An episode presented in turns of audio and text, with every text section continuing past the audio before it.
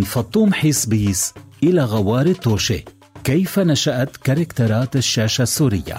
سامي مروان مبيض في سنة 1948 عصف وباء الكوليرا بسوريا وأهلها فأطلقت حكومة الرئيس جميل مردنبيك حملة وطنية كبرى لتوعية الشعب. كان من ضمنها بث برنامج إذاعي بعنوان إصابة مشتبهة. فيه الكثير من الإرشادات الصحية والوقائية. أحداث التمثيلية كانت تدور حول شخص أمي يصاب بالكوليرا ولكنه بدلا من مراجعة المراكز الحكومية يلجأ لمشورة داية الحي القابلة التي لعب دورها الفنان سامي الكسم نظرا لندرة الممثلات في حينها. أطلق على الداي اسم أم كامل وكانت تصف لجارها المصاب بالكوليرا مجموعة من الوصفات المضحكة المبنية على الخرافات الشعبية. تمكن الكسم من كسب إعجاب المستمعين، لكنه اعتذر عن الاستمرار في تأدية دور أم كامل، فذهبت الشخصية للفنان أنور البابا الذي طور بها كثيرا وجعل لها برنامجا خاصا في إذاعة دمشق.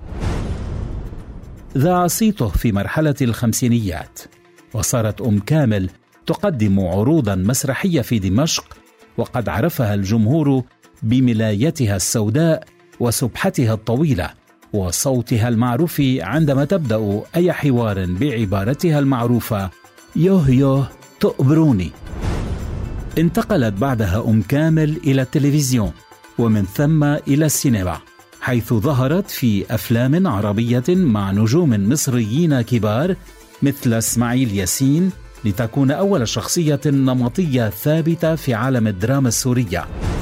وظهر معها في برنامج إصابة مشتبهة الفنان الهاوي حسني تلو وهو تاجر معروف كان يحب التمثيل بشخصية أبو فهمي الرجل الشامي البسيط والمعروف ببخله. ولكن حسني تلو اعتذر عن الاستمرار بلعب شخصية أبو فهمي فذهب الدور للفنان فهد كعيكاتي الذي طور من الكاركتر وأنشأ ثنائيا فنيا مع أم كامل. أصبح ركنا أساسيا في البرامج الإذاعية السورية طوال حقبة الخمسينيات. انتقل بعدها أبو فهمي إلى المسرح ومن ثم إلى السينما والتلفزيون. بذلك يكون برنامج إصابة مشتبهة هو الذي أوجد أشهر شخصيتين كوميديتين عرفتها الدراما السورية منذ الأربعينيات وحتى منتصف السبعينيات. أم كامل وأبو فهمي.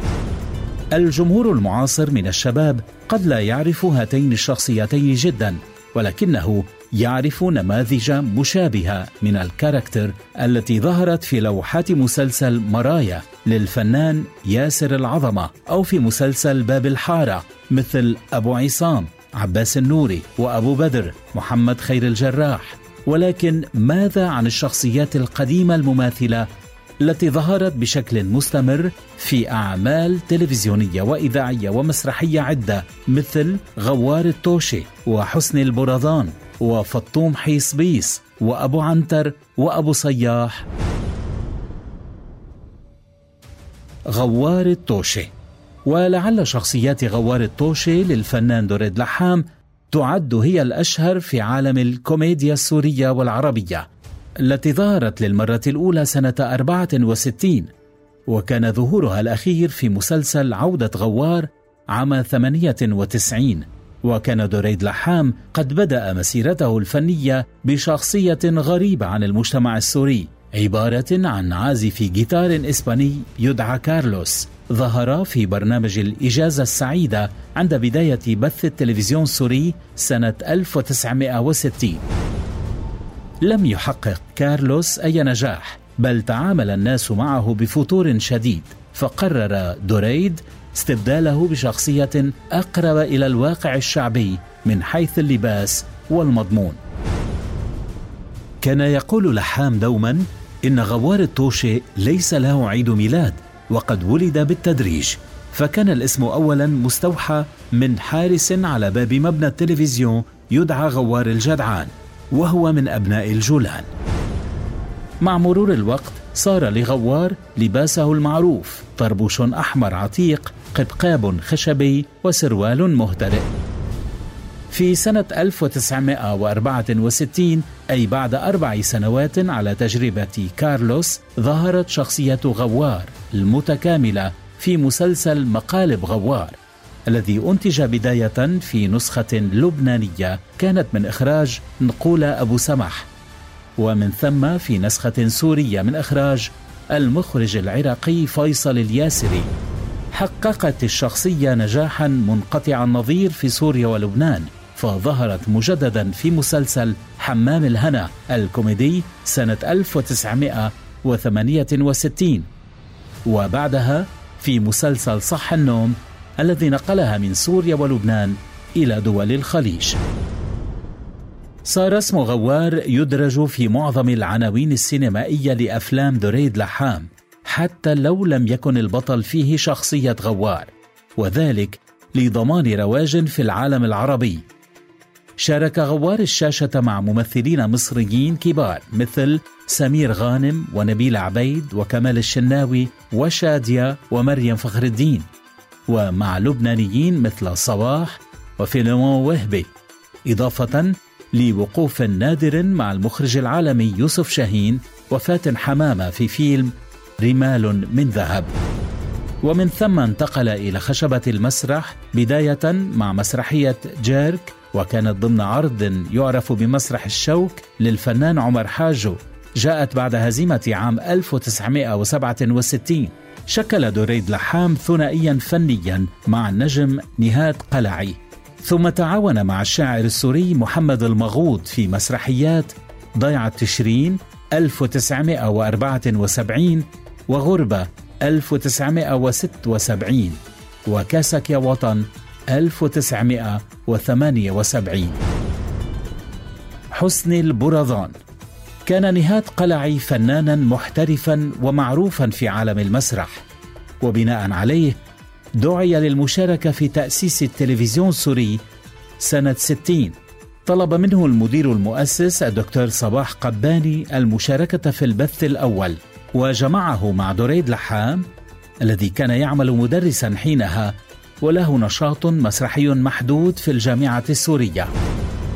تعامل الرجلان بداية في مسلسل الإجازة السعيدة ومن ثم في سهرة دمشق وكانت العلاقة الفكاهية بينهما مبنية على سلسلة من المقالب الخفيفة بعضها مستند إلى فرق الحجم بين نهاد البدين وغوار النحيل حيث كانا يشبهان الثنائي العالمي لوريل وهاردي.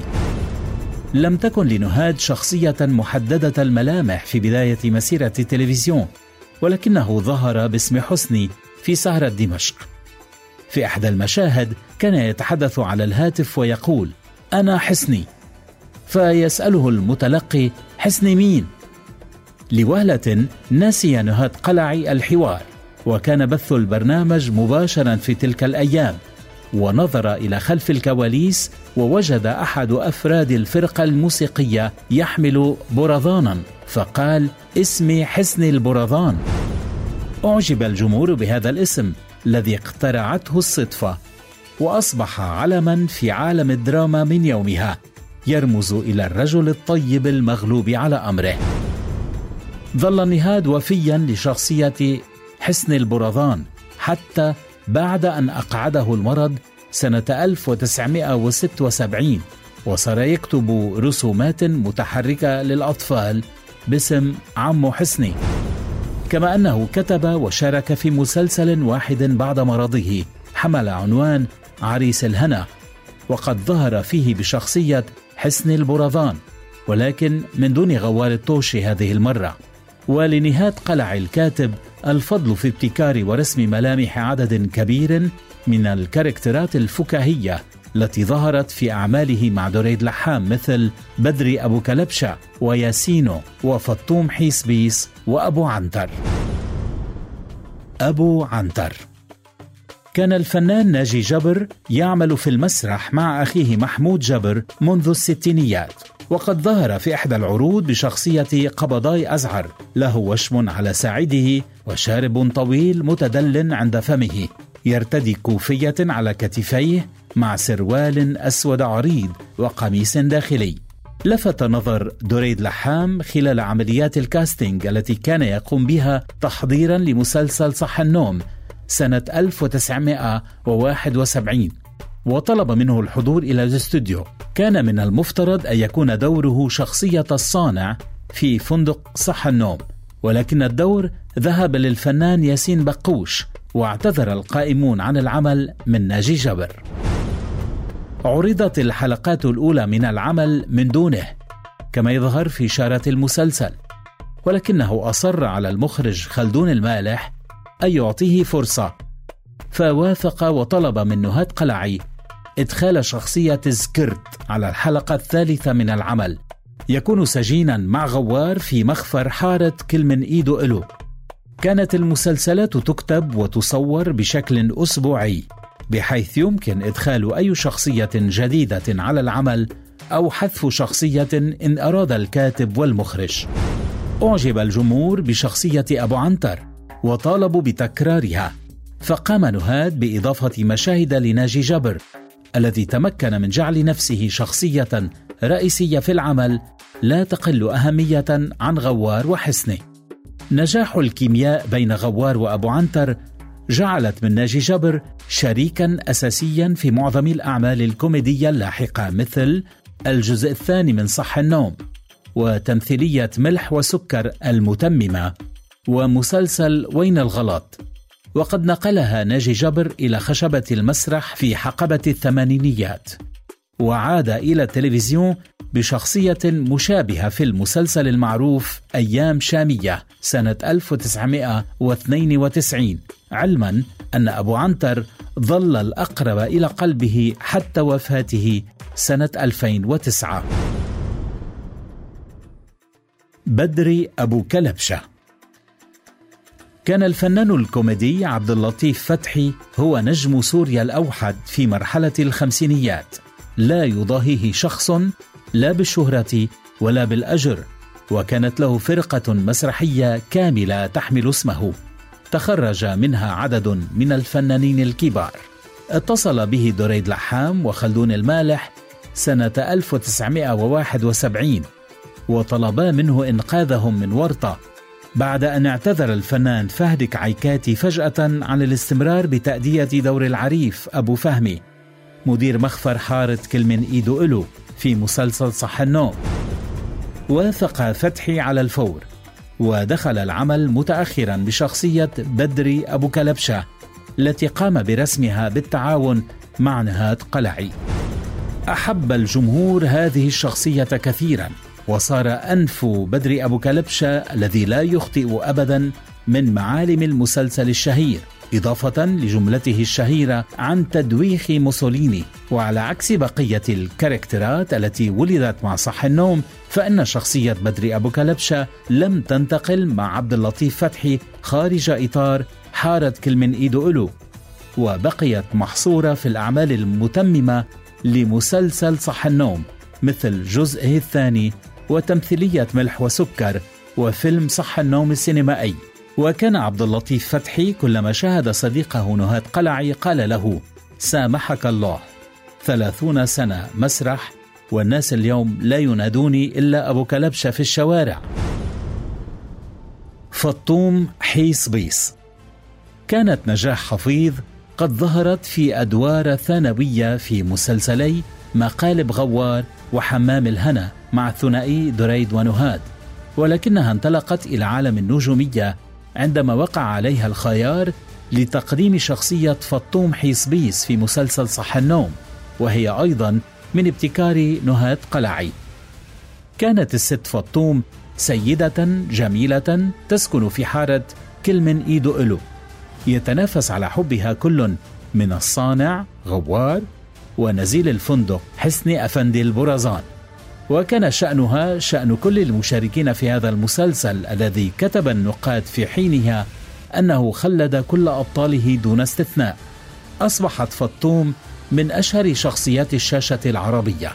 وقد ساهمت أغنية فطم فطم فطومي بتوسيع شهرتها علما أنها تخلت عنها في مرحلة لاحقة من مسيرتها الفنية لصالح دور الأم الحنو أبو صياح. في منتصف الخمسينيات تعاقدت إذاعة الشرق الأدنى البريطانية مع الفنان الشاب رفيق السبيعي لتقديم مجموعة من التمثيليات الكوميدية. وافق وقال سأقدم شخصية أبو صياح الشخصية الشعبية الشامية.